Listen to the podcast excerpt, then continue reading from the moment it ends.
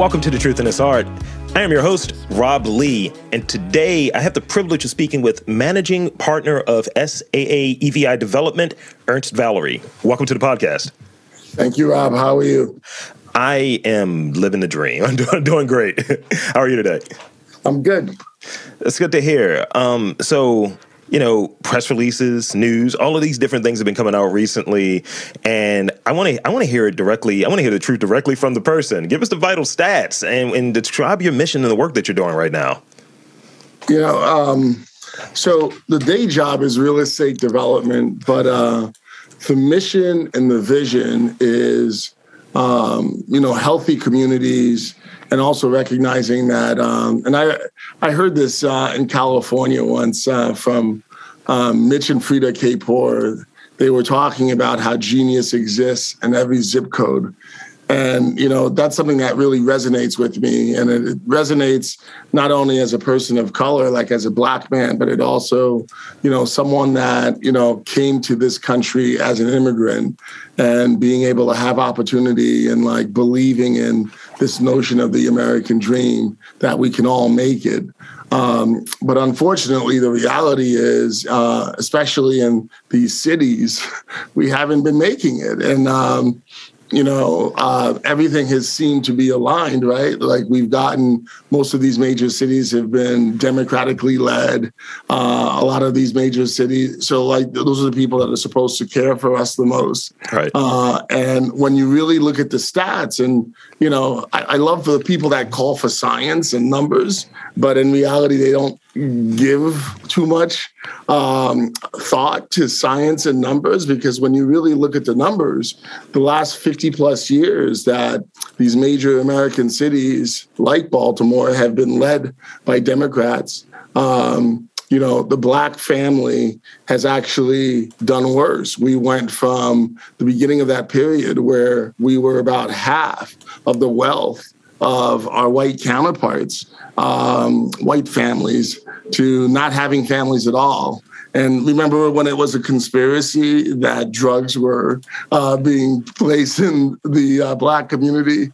Uh, then it wasn't a conspiracy. Uh, but we went from about $40,000 of net worth compared to 80,000 for the average white family mm-hmm. to now where the average black family has negative $8,000 of net worth to 280 plus wow. of the average white family. And so I, I wonder how that's possible. And I, I, really look at real estate as um, a medium to be able to close those gaps and, and what we call leveling the playing field. Uh, so I, I, look at what I do is uh, innovative or innovation. Uh, so we're trying to do a lot of placemaking. We're trying to go into the neighborhoods and the communities that, you know, zero investment and uh, the neighborhoods that were, you know, we went from redlining to uh, appraisers, not, you know, giving much thought to the communities that we live just because we live there. Right. Right. And we used to think that was crazy, right? And then it's been proven that if you have white photos in your home, the appraiser will actually appraise your property more. And so where have we gotten with racism? And the other part is sexism, right? I mean, like, uh, those are the two things that I think hold our society back. And, you know, we've got millions and millions of geniuses that come uh, in black skin and um, and also in female bodies um, that we ignore, and we will continue to ignore them until uh, we start to innovate uh, to actually give them a voice. Yeah. And that's that's sort of what I that's sort of, but that's what I do, right? And so I'm looking at tools to be able to empower and to truly invest in that community. One of the tools that you know I think is the best tool is to provide equity to folks uh, of color, especially Black people, and to provide equity to women. Yeah. The major banks um, the powers that be in all the cities that I work, they haven't figured that out. And like when we came out with the Equal Fund in 2021 last year, it was the only one that I could find that actually gave equity. Everyone else gives debt. And I mean, like, there's something biblical about debt that's like unhealthy. Right. Uh, um, and and the debt that we get, and I've gotten debt. You know, I my debt is always two times, three times more than someone that has lighter skin than I do or who's white. And right. so that's the reality of it. Whether that debt comes from a private institution um, or it comes from a bank, right? Uh, or, well, a bank like the state of Maryland or the state of New York. Uh, they they find ways to underwrite us the same way, and so whoever it is, the second they say they're underwriting you just like a private bank like Wells Fargo, um, you're not going to have a good time because those institutions they don't know, and they told us. I mean, like you know, I, I guess it was Maya Angelou that said, "When someone tells you who they are, believe them." Right. You know, and so when the CEO of such bank tells you that they they can't find black talent. It's because they don't look for black talent. It's because they don't really mess with black people.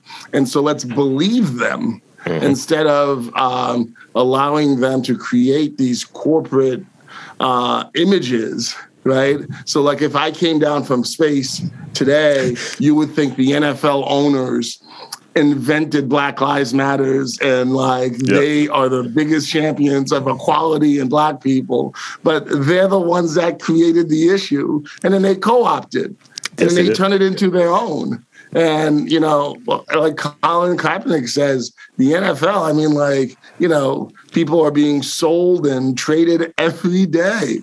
It's yeah. like the slave trade. Yeah, and so. I'll leave it at that. no, no, I, I, and I and I think like, and, and I have a, a, thing I want to pin back on that you, you mentioned, but I'll, I'll come back to it after this. Um, I guess rumination, I suppose, where you you have like the NFL used as an example you know, it's these kind of corporate sponsorships and like philanthropy, and, and ultimately, this is a socially responsible thing to do. Hey, Breast Cancer Awareness Month, you know, that's good to have awareness around it and, you know, funding and all of that. But if a player's not wearing those proper colors, you're getting fined. It's like a really weird thing, and the majority of the league is black. And it's a really weird punitive don't get out of line now kind of thing and but ultimately it's supposed to be for for for good for good of a certain class of people and uh, people that kind of encounter certain issues will have you but really it's a punitive component to it too which is super odd to me.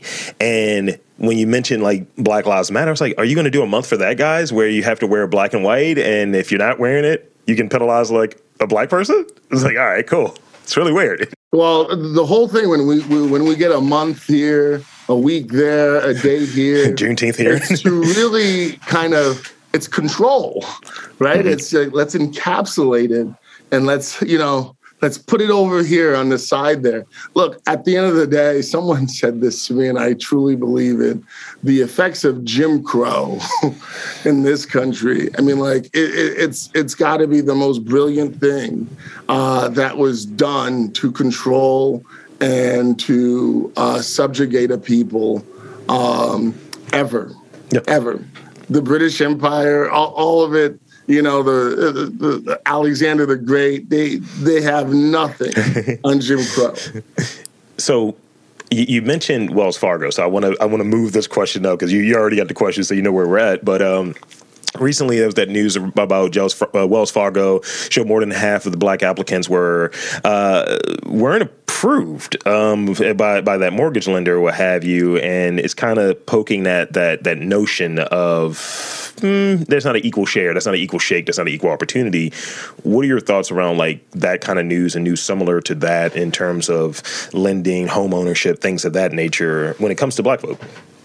So you know, I black people should not expect to borrow money from these major institutions at an equal or fair basis. I mean, like they they create these systems like the credit score and everything. It's all based on being like a middle class white male.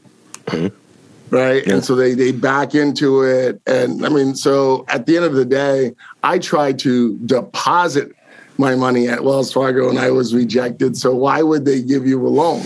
Right. Uh, and and at the end of the day, uh, what we're fighting for with our lawsuit because we sued them because it made no sense why I couldn't deposit something that I gave them forewarning. I had 33 accounts at this one bank and 30 year history at this one bank, not three years. Yeah. I didn't just open the account, 30 years of history.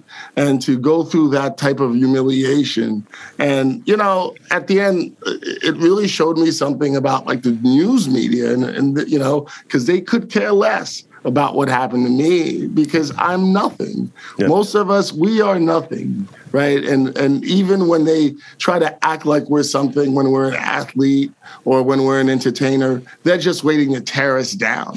Think of any entertainer that's actually tried to move the needle and level the playing field and make the lives of people of color better that hasn't been torn down yeah. by this system, that hasn't been, whether it's like physically, right? Think of Muhammad Ali, yeah. like what he went through and physically, you know, everyone's like, oh, well, he got this disease, you know, and I'm like, you know, what's what had to wear on a person mm-hmm. to physically, you yeah. know, break down?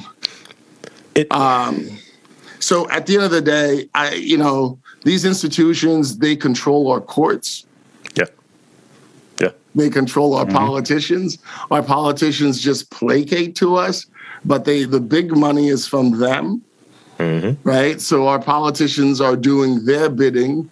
And then the Supreme Court allowed it by saying, you know, LLCs could like invest, you know, endless amount of money in political campaigns. Hmm. Right. So at the end of the day, what do we control? And and even if you go, and this is what we did, you know, uh, we went to Wells Fargo and we said, you know, um, let's make this world better right? Let's let's level the playing field with your capital.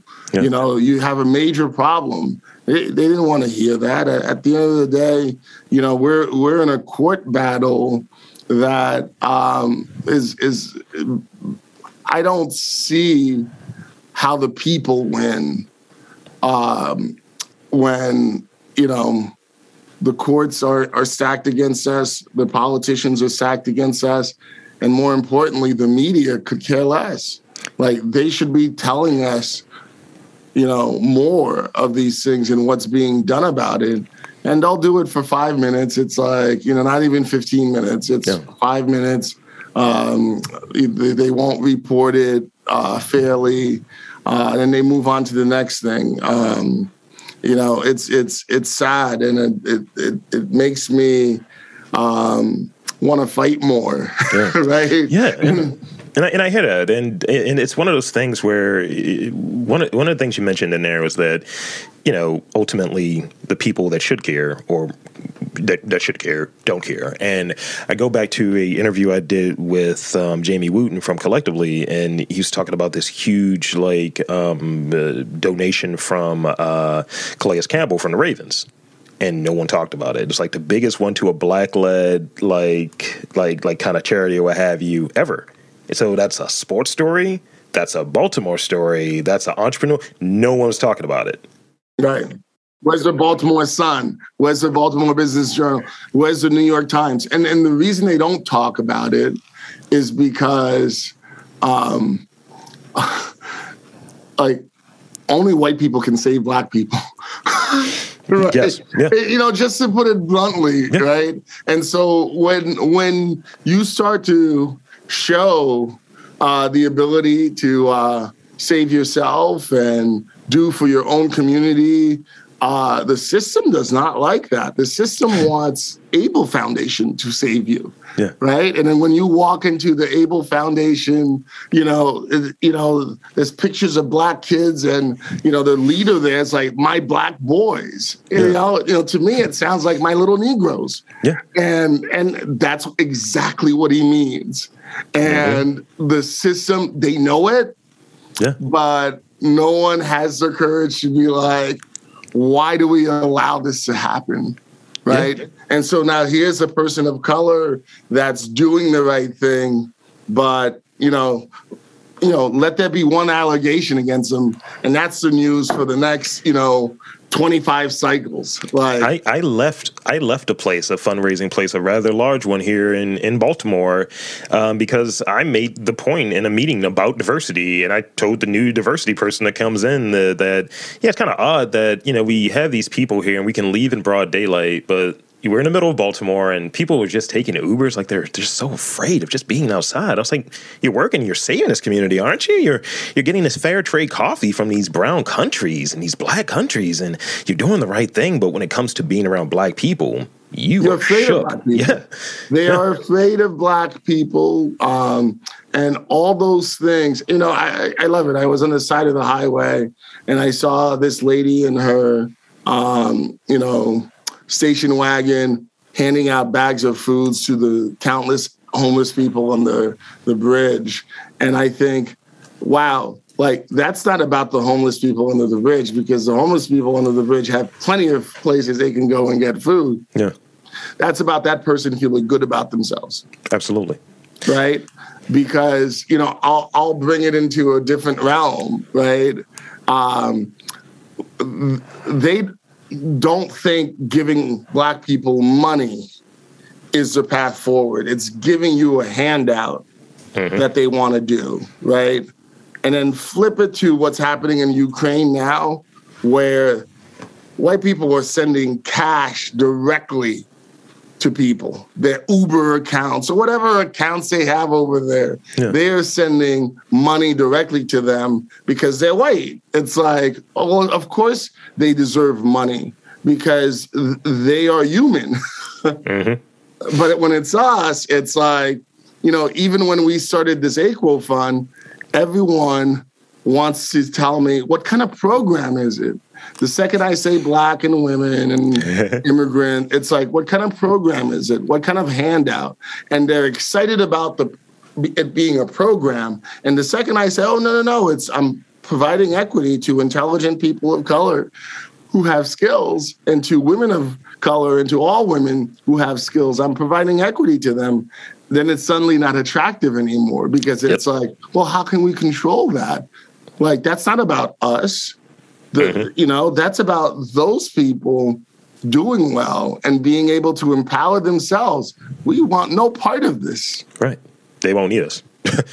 um, so I want to I want to move into this one because I, I read something and uh, I think it was a it was a cool like um, observation. So it's my understanding that your mom um, your mom's entrepreneurial background was very impactful to you growing up and even now. Could you share maybe a couple lessons that you learned from her that you apply to business today? You know she she she died in 2019 and uh, it's like part of me died in 2019 and then i was thankful that she never had to go through covid uh, and to, to kind of see everything deteriorate right? Like covid showed us how vulnerable we were as black people. Uh, we lacked all sorts of things in our community. Um, and you know, fast forward to now where we may be coming out of it, none of those things were addressed. Right. Just like we had this reset, nothing was touched. Nothing was touched. You know, Fauci wants us to wear masks, uh, you know, but, uh, you know, the, the lack of medical resources in our community, none of it, none of it was touched. Um, and so, you know, going back to my mom, uh, she never she never finished high school because in Haiti, um, once you learned how to read, if, if you were lucky, you learned how to read as a woman. Uh, you went into a trade, and she went into a trade. Um, that was her high school. She learned how to sew, um, but I would take my mom's advice over any expert at Harvard Business School or, you know, um, Wharton Business School any day because she she gave me the courage and she gave me all I needed. And she was the first person to invest equity in me. She found twenty five thousand dollars in her mattress, you know, and, and Haitian American women they they save their money in the Bank of Sealy Serta and uh, she didn't trust the banks and like i don't blame her right um, and so you know, one of the lessons to this day is just, um, you know, being able to deal with adversity, uh, and then you know, being able to show up in very difficult moments. Like my my my mom, in some of the most difficult moments that our family has gone through, she was more of a man than like my dad, right? And like, you know, because she was a soldier, she was ready to fight and she was ready, to fight for her family. Um, and that's that's why I think so highly of all women uh, because at the end of the day, many people thought, you know, the good things that were happening to our family was because of my dad and my mom never said a word and she just kept on working. Um, she didn't need the credit, uh, although I think she she should have gotten the credit. Um, but that that happens to so many women that kind of keep it all together, and then you know some guy gets the credit. Um, right. And so you know, but she she showed me how to be like truly tough. Um, and then, you know, sometimes, you know, as men, we think physically tough is uh, the only kind of toughness that matters, but that mental toughness is uh, so much more. And that's that's what she showed me, and I, I have to use that every day, right? Because I have a system um, that I live in. Um, we work in multiple cities. Uh, my company we're here in Baltimore, we're in Philadelphia, we're in New York, we're in Chicago, we're in Richmond, uh, all sorts of different challenges. And if you are not mentally tough, it will physically and emotionally destroy you. And that's, and I realize that's what it's meant to do. It's meant to discourage you right. so that um, we go back to the status quo. Um, and, um, you know, and my mom's also taught me about legacy and you know the things that she couldn't do in her lifetime um, she was hoping that her sons would be able to do. And so i you know i'm living that legacy and i'm hoping the things that i'm not able to do in my lifetime that my son my sons and my daughter and my nieces and my nephews are able to do in their lifetime to actually make this a better world for all people where we could all live together and kind of deal with each other. Um, just the content of our, our, our minds and our hearts, and not the color of our skins or um, what what gender we are. Right. Uh, and I think the reason why we've fallen back so much as a society, we're not advancing as much, uh, is because we ignore genius. Uh, because if it doesn't come in that light package, you know, in Baltimore, it's always like, what school did you go to?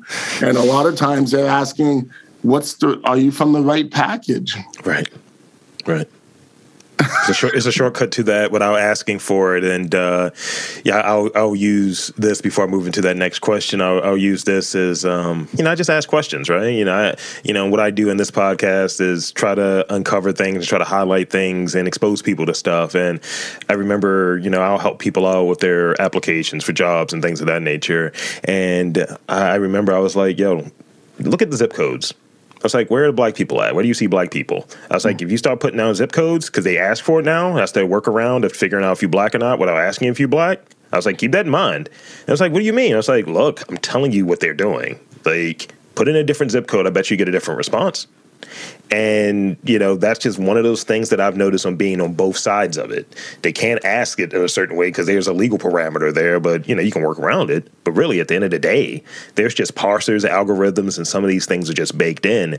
And until you realize it, you're just going to keep falling into it and it's that reset we don't want to move forward and that i think ties to that that packaging assessment you made there which is is legit you know um, you have the parsers i work for one university that is um, very white, and I have a degree from an HBCU.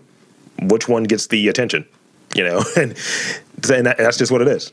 Um, so I think buying buy-in and and bringing community together is can be challenging at times um, can you share some of those common challenges in, of building a community and keeping them together that you encounter and how do we reprogram uh, people to think beyond middle management yeah, you know, so as a developer, you're universally hated, right? Because the way and, and developers have earned that, right? And um, I also look at development as, and I've always said this, uh, there is no course of study to become a developer.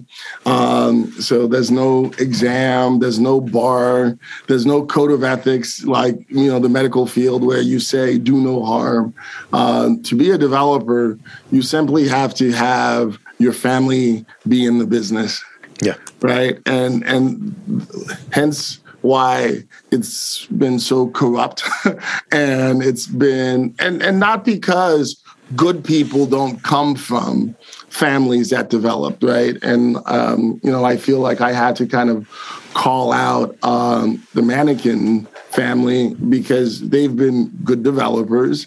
And Thibault Manekin, who's a developer today, he's one of the most gifted uh, developers that I've ever met, and he cares, and he's also a good person. So, you know, but I would say those were outliers. right. Uh, that's not that's you know being being him and you know doing the development the way that he does it and the people that he's brought together to do development and how mindful he is about his own privilege right? Um, i think that's that's a big outlier.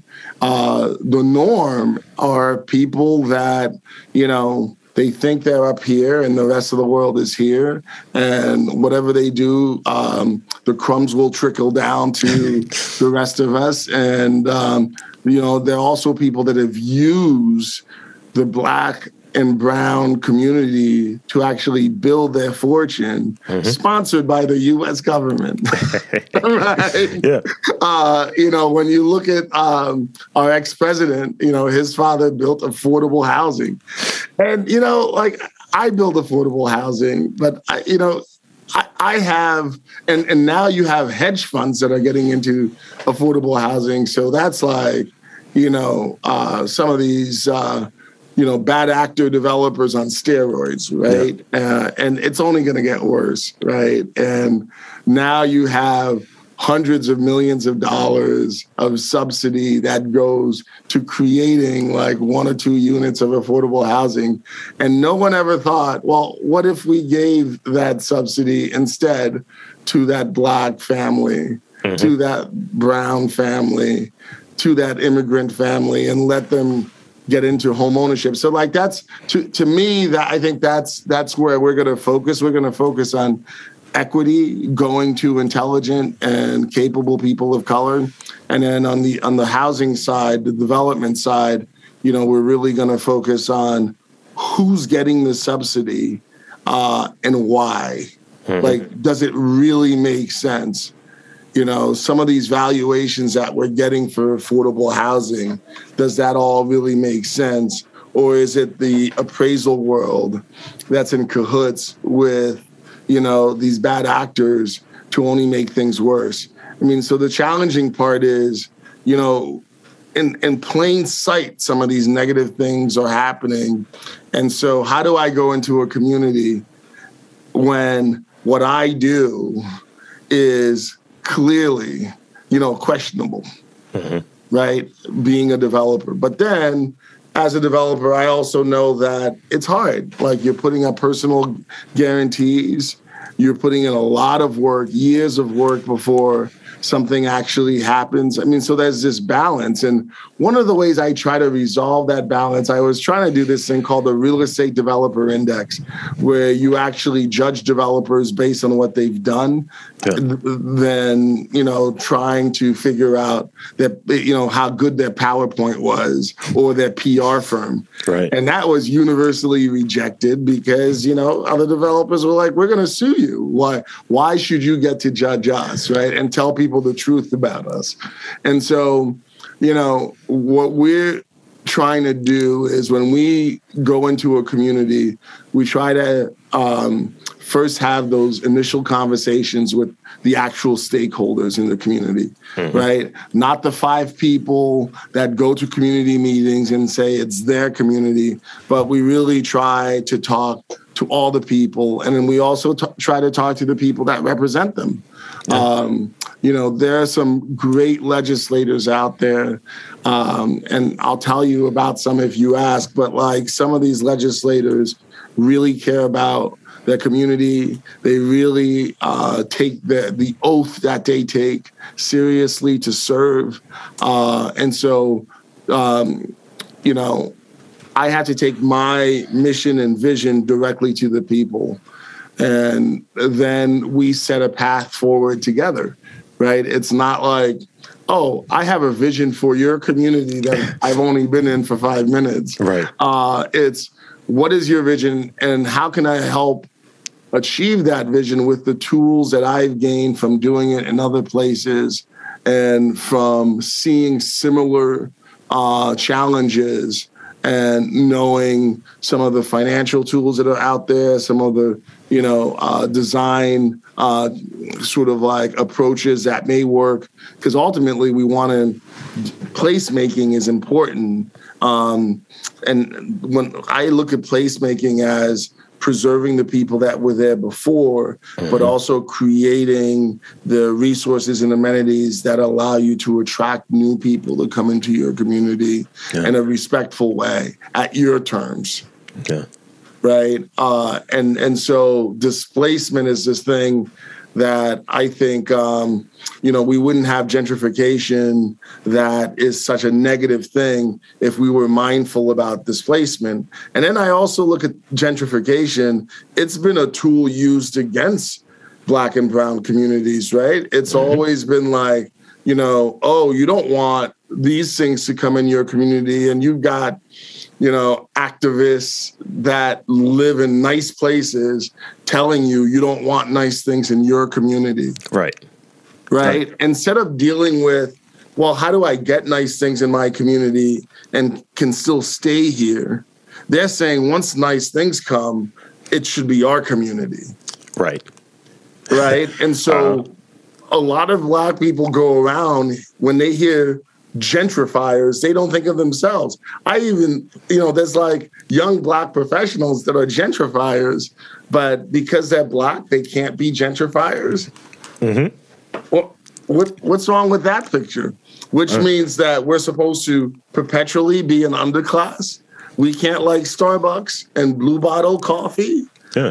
Like, why not? We can't like beer and craft beer. Yeah. Right. I think, you know, even though, you know, I'm part of Ministry of Brewing, I think people find it hard to accept that because I'm black. Mm-hmm. You know, because the first thing they'll they'll ever ask me is, uh, "Well, what do you know about?" And it, it's not even a question; it's like it's demanding, "What do you know about brewing?" And I'm like, "Okay, did you ever ask Kevin Plank what does he know about yeah. distilling right. alcohol. Yeah. You know, it, it's like this accusation. How dare you do something that we consider white? Yeah. And those are the things that we have to demystify those things because, you know, it's an emerging market and it's an emerging sort of economy, and we always get left behind. And so you know, that's the challenge. It's going into community and telling them that they're good enough, mm-hmm. right? And telling them that we're going to go through this journey together where I'm going to be respectful of you and please be mindful of all I'm putting on the line. Right. A lot of times people don't know all that I put on the line, the personal guarantees.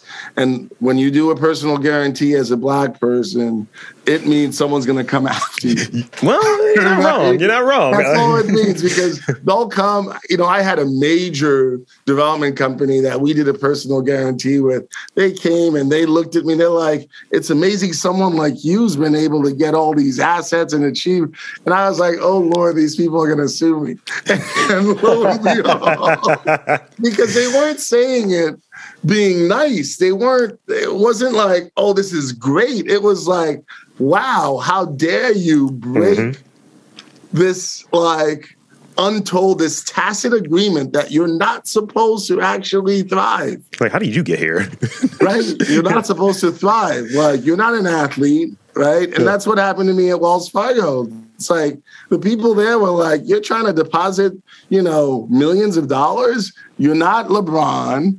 You're not any of the Michaels, you know, like you're not an entertainer. How dare you? Like let's not let other people know this is possible. Right. Look, in DC back in the day, Chocolate City with, you know, and this is one of the reasons I moved to Baltimore and this DC region, uh, because I came to Baltimore and it was, you know, like being from New York, you see, you know, you don't see black professionals per se. You see a couple here and there. It's like the white Wall Street person or whatever. Um, but down here, you see black professionals, right? Yeah. And especially in DC. And that was something like, man, if I have to raise, you know, black kids, I want them to be around where, you know, the person that owns the company. I mean, like to this day, you know, like some of the hardest things, people can't believe that I own a company. And I'm like, like how, like, you mean you work for the person? Like, I own it. is it? You know, it's like, you know, like it's this guy's story. Uh, I mean, like people, you know, especially people that look like us, right? That are black folks that are like, you know, and again, it's that Jim Crow thing. It's like, it's pretty powerful. It's like, how dare you? It's almost a who's your master kind of thing. Right. So when I go into communities and like I'm not afraid of black communities, I love working in black communities. And you know, part of it is to get people to understand that they're worth it, right? It's like it's therapy. So yeah. before development, it's like let's like commiserate and then let's let's go through this process of understanding that you're worth it. Your community deserves the cafes and all this stuff. And it's okay to have all those things. Yeah. You know, um, and then it's it's being open book and straightforward. And, you know, I don't think anyone could ever say that I told anyone in any community I was gonna do something that I didn't do. Yeah. You know, so it's it's it's also keeping your word and uh, and and fighting through because I you know I I've seen it at so many different levels where all the good things that we do, um, the media doesn't want it out, city officials don't want it out. They want to take credit for the work that you do, uh, and you know it's it's it's it's hard, but we really have to, you know, I can't believe it's 2022 and we're still talking about the same things. Yeah. We're still having the same issues, even with social media. That's how I know social media doesn't care about black people, is because we're still having the same issues. Like right. we can't even get, you know, the facts out, yeah. you know? And so before people start saying science, like and facts, really believe in it. Mm-hmm. Um, and and you know, we do it one small community at a time. And so when we go into a community and, you know, we also believe in diverse communities. Yeah. Right. And I think that's, that's, that's, you know, cause, um, you know, I would say, you know, Dr. King, Malcolm X, um, we, we, you know, those two incredible men were converging. And that's why they had to die right? Because instead of like, let's go back to Africa, you know, Malcolm was like, wait, I'm from Harlem. Let right. me take Harlem back. And then instead of, you know, Dr. King, like, let's turn the other cheek, he was like, he went to Chicago and he saw the conditions we were living in. And he's like, man, Malcolm may have been right. Right. Right.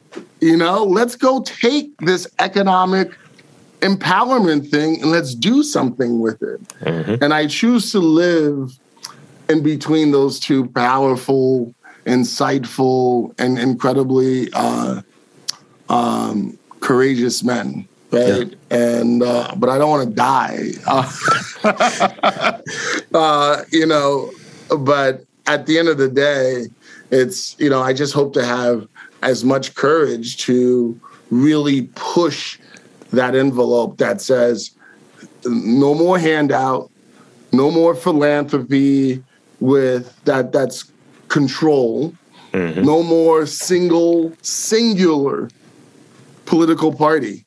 No. Right? We only belong to we belong mm-hmm. to the Democratic Party. If you don't vote for them, you ain't black or what have you. Right? You're uh-huh. not black. Uh-huh. Right? really? Uh-huh. Really? Yeah. Like, ain't that something? this whole control thing. I choose to live in a world that recognizes that we all belong. Yeah. Right. And so, like, I come from a multi race family, and we all figure out how to respect and love each other and support each other. Um, and so, a lot of times when, you know, I flip to, okay, but we all should be there, right? Mm-hmm. You know, people don't want to go along with that because, you know, uh, we should, when we have a black bar, it should only be black people in there. When we have a black cafe, it should only, like, how does that make economic sense when the word minority yeah, yeah. means there's not that many of us. So yeah, if I'm going to have a business that only caters to black people, it's a failed business on day one. Yeah. Right. And I, and I think that's the thing that kind of comes in in doing this and being able to like talk to a little bit of everything, like really, really what I try to key in is like who are the people here, who are the people that are contributing to culture, arts, those sectors, and I try not to put a, I try not to say, oh, this is a black podcast for black, black, all, all of that. I try not to do that, but those things are baked in. And if you listen to it, it's like, oh, well, oh, yeah, right. In February, he only had like black creator zones. That makes sense. In March, he only really was kind of keying in on focusing on amplifying like like women or what have you that are doing great things. So in that, it's just like I don't need to really say it. My values are baked in with the work that I'm doing. If you're paying attention, you'll you'll see it. So in that, I want to hit this last question and then get you some rapid fire questions, and then we can get out of here. So, um, so I read recently, you, you mentioned it um, a, a, moment ago about ministry or what have you, um, and I've seen recent news with Area 405 um, and um, the Pigtown Library. Um, so, so tell me about like investing locally and where do you see like Baltimore going um, in the next like five years or so from a cultural standpoint? Uh, in the next five to ten years, I, I think Baltimore can be the greatest city in America. It could be the birthplace of uh, where we truly start to give equity to people of color and women, which, by the way, is the overwhelming majority of the city. Yeah. More than 50% women, more close to 70% black. And by the way, th- they get less than 3% of the resources of the city. Mm-hmm.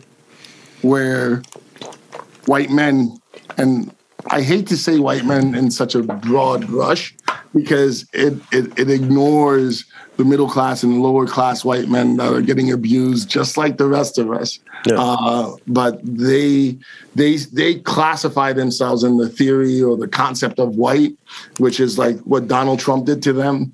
Uh, and so like they're okay with it because they're white. But I'm like, it's not okay for you either because that 97% of those resources are going to a handful mm-hmm. of white men. Yeah. And they are, you know, um, at the end of the day, um, they're not they're not the path forward, right? They're not the ones that are gonna be the creatives. They're not because they they never have to be creative, right? They never have to come up with new concepts and cool things, and you know they never have to think uh, you know, if I have limited resources, what sort of great things that can I do? So I think in the next five years, if if if we're mindful and conscious, Baltimore can have some of the most amazing and creative innovations in this whole world if not this you know this whole country definitely but in this whole world um, you know when you see some of the small businesses, the tech businesses that are coming to this city. Uh, I think we really just have to, you know, start to think, well, let's invest equity yeah. in those folks, uh, as opposed to, you know, let's send them to SBA loans from, you know, whatever bank, pick whatever, yeah. whichever one that doesn't care about them.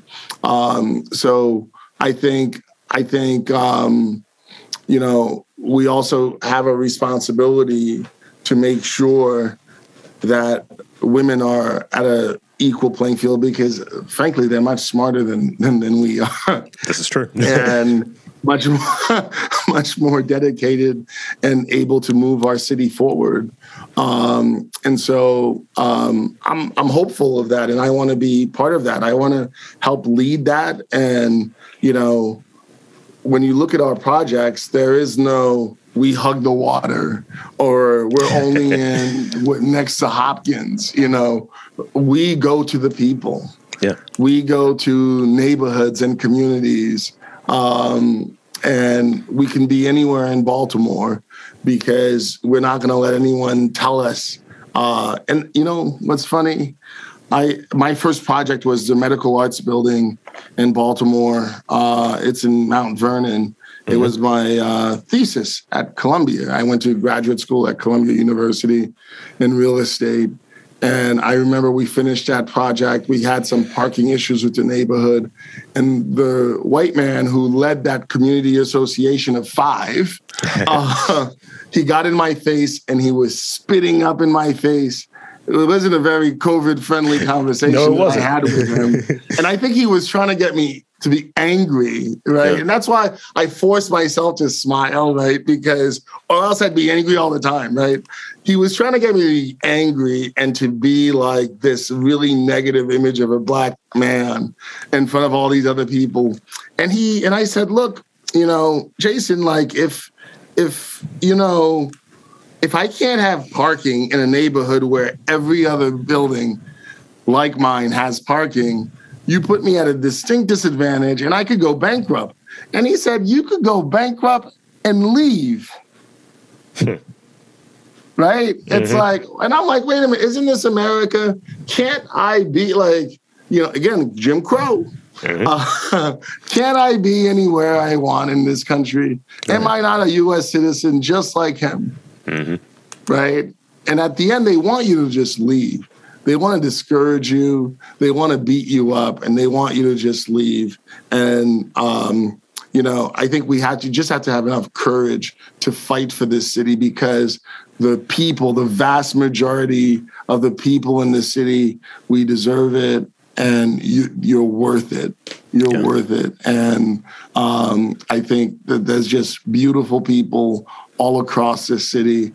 And, you know, there's a Southern culture here. Yeah. Uh, there's a Southern warmness. I'm from New York. There's no warmness. you, you know, do not come near me. Baltimore has this Southern comfort and this Southern warmness, and the people are just beautiful, but they are abused. Yeah. They yeah. are significantly abused and taken advantage of by just about everyone uh, that's in that's in you know a position to do that. And you know, I'm hoping in the next five years we get the mental health, um, you know, resources we need to understand that we're worth it and to understand that we can innovate here and that good ideas, great ideas, transformative ideas can come from this place. Um, and that's what we're looking to do with all these different projects. It's like with Area Four or Five. Well, how do we preserve homes for artists, and then how how do we preserve homes nationally for artists with yeah. a model that works?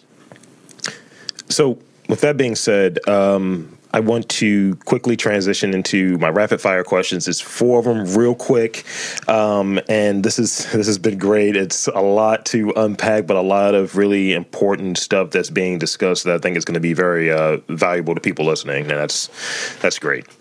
So. I'm going to start off ridiculous because uh, it, it, it, just descends into ridiculousness. All of the goodwill that I create during this podcast, it just goes out of the window. Uh, so, how often are you called Ernest versus Ernst? Oh my God. Um, about 63% of the time, you know, someone, you know, they, they, they just don't want to say Ernst. It's like they go straight to Ernest. And sometimes I'll correct them and they still go back to Ernest. um, what's a piece of popular entrepreneurial advice that you just disagree with?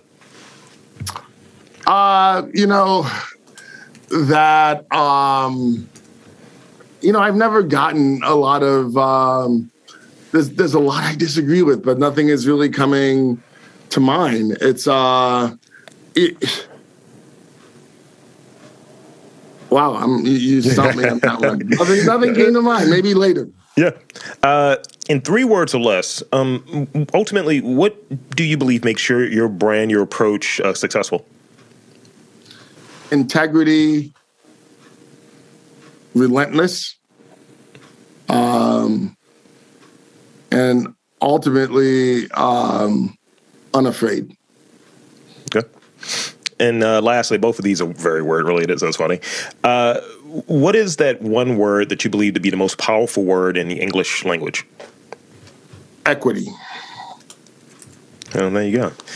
So, with that being said, that's that's all I got. Um, and uh, I want to one thank you for being on this podcast, and two, I want to invite and encourage you to tell the fine folks um, where to check you out, more your work, and anything that you feel like we didn't really cover in this um, interview. And just you know, the floor is yours. No, thank thank you for uh, putting uh, a platform like this together.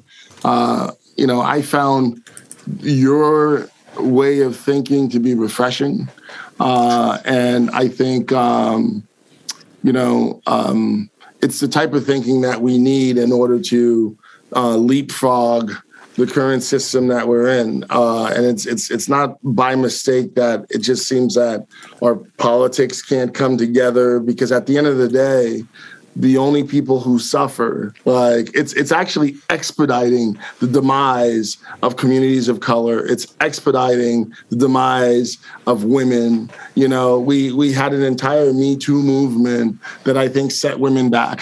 We had an entire black lives matters movement that i know set black people back. Uh, and then we've on top of that there's all of it was happening during this COVID time where, you know, the people that were thriving before just did 10 times better, 100 times better. Yeah. Um, and, and like we just have to wake up and see uh, that this this whole last two and a half years was a taking yeah. from the people and we've got to spend the next five years like you said uh, what what happens in the next five years. In the next five years, we've got to gain momentum to get back to a true level playing field in a in a world cities that work for all people, not just a handful. Um, and you know, we, we, just have to support each other, and we we can't forget the mental health and yeah. the physical health, uh, which was exposed by COVID, that, you know, we're not physically healthy in, in a lot of these zip codes. And we also have to be mindful that redlining is alive and strong, and your banks are perpetuating it. Yeah. And, you know, those banks, um, they are getting a lot of their, you know, uh, fuel, their capital from the US Treasury. And it's through one of these things called CRA credits, right? And I just want people to know what banks are doing with this CRA credit. They're committing fraud. So, what CRA means, it's Community Reinvestment Act, and you've got to do a certain level of investing in the neighborhoods that you're in. Um, just look it up, right? Yeah a lot of banks here in Baltimore, what they do is they find a nonprofit and they give millions of dollars to that nonprofit to then give out loans to people of color and communities of color. So, you know, that money goes to that nonprofit and they get CRA credits right away. Mm-hmm. But that nonprofit turns around and puts the money, guess where? Back at that bank. Puts it on deposit back on that, at that bank. So now the money is back on deposit, and the bank gets credit for CRA, and they've got cash on deposit. And then they turn around and they tell that nonprofit, underwrite these people, people of color, women, all the people that they're supposed to be helping uh, reinvest in. Yeah. Underwrite them as if they were normal as if they were white. Right. From this very small group of white elite people that pass muster with them. Or worse, they tell them be harder on them. And so that's why you have, when they make these announcements about what they're giving to this nonprofit, it's a big, you know, storytelling thing. And I still haven't gotten the whole storytelling thing because people tell stories about what they're going to do and they never do it. Right. We go out and we do things and we don't get credit for it. um, so these folks tell a big story. They get that PR firm and they've got commercials. You can't watch a ball game without seeing their commercials about how they invested in your community and some cheesy music in the back. But at the end of the day, they didn't invest anything. They just got CRA credits. Yeah. And at the end of the day, on the other side, no one's getting approved. They've got millions of dollars sitting there, not going to the community, not going. And we've got to we've got to change that. And I'm committed to doing that. And we started with the AQUO Fund. Um, the AQUO Fund is is is my uh, contribution to society it's the concept of giving equity to people of color, to women, to immigrants, to truly level the playing field and to recognize their genius, uh, just like we do, you know, any privileged white kid. Like, think about it Bill Gates, mm-hmm. you know, the one from Facebook, Meta, right? Uh, the one from Uber. Yeah. You know, all these, like, what do they have in common? They're privileged white kids yeah. that get billions of dollars off an idea that, to be honest with you, these are ideas that come from the hood. They come from a lack of, look, Uber is hacking in Baltimore. yeah. Hacking right? with an infrastructure around it. person that put that and a business plan, no one would have put a dollar in it. Right. Right? Like, I, I, see people hacking, and I'm like, man, this has been going on for like 40, 50 years, ever since there were cars. It'd be great hacking. to have. It'd be great to have the logo when someone puts their fingers out, like, ah, that's the logo that's on the app. right, right. But we couldn't come up with it. It had to be a white person to make it right. Yeah. And that's what we have to change. Like, and and I, I, I always hate saying white because it's not white. This is this is a color thing, but it's more of a class thing. Yeah, yeah, yeah. Right. So all those poor white boys growing up in Appalachia, growing up in Central New York, like this system's not going to notice you either. Right. Unless you sneak in the back door, marry into it, and then you could just yes, from far away, you'll appear white. But when you get close to them and you start speaking and they ask you what school you went to, yeah. they're gonna uncover you. Yeah. You know, in England, there's the Queen's English and then what everyone else speaks. Like right? you're speaking Cockney over there. What are you saying? Right? yeah. So at the end of the day, it's to all of our benefit to make sure that the least recognized in our society and let's let's be honest with you with with with each other here it's black people. Sure. And then it's women. Yeah. Uh, women physically i mean like i always said to myself man this men's soccer team sucks. Yeah. and to find out they were getting paid more eh, you know than the women's soccer team you know that's an obvious example. Right right? That we couldn't ignore. So let's let's not ignore the fact that um, you know 97% of our resources in this city of Baltimore, especially in real estate, go to four or five white men. Yeah, yeah. And then the rest of us are like, you know, we have nothing. And like I said, it, it has less to do with race and more to do with class. And once we recognize that, and once we have, and it's almost like when you go into a community, you want to make sure you have affordable housing before you build the market rate stuff, you know, before we solve it for everyone. And that's the poor white young man growing up in Appalachia as well, before we solve your issue. Because um, you've done a lot to make it your issue, right? Yeah. You you've fallen for the concept of white, like where they say, "We know your life sucks, but you could win the lottery Yeah. and be really white like us," and it's not happened for you, has it? right. So at the end of the day, this we it's it, this class thing has to stop. So we've got to recognize the most vulnerable of us all, and that's Black people and women, and we've got to invest equity in them. And I and I hope people join me in that. Uh, you know, it's a genuine effort, and I think it is a path forward, um, so that another 50 years doesn't go by, and you know the wealth gap is even greater than what it is now. Right. So, with that being said, um, I think I think we're good there. Just tell fine folks your website real quick so we can um, wrap up here. So Aequo Fund is uh, Aequo is A E Q U O Fund F U N D one word aequofund.com and it stands you know Latin root to level field. Let's let's level the playing field. So, I want to again thank Ernst Valery for coming on to the podcast, and um, I'm Rob Lee saying there is community work, all just the good things happening in and around Baltimore. You just got to look for it.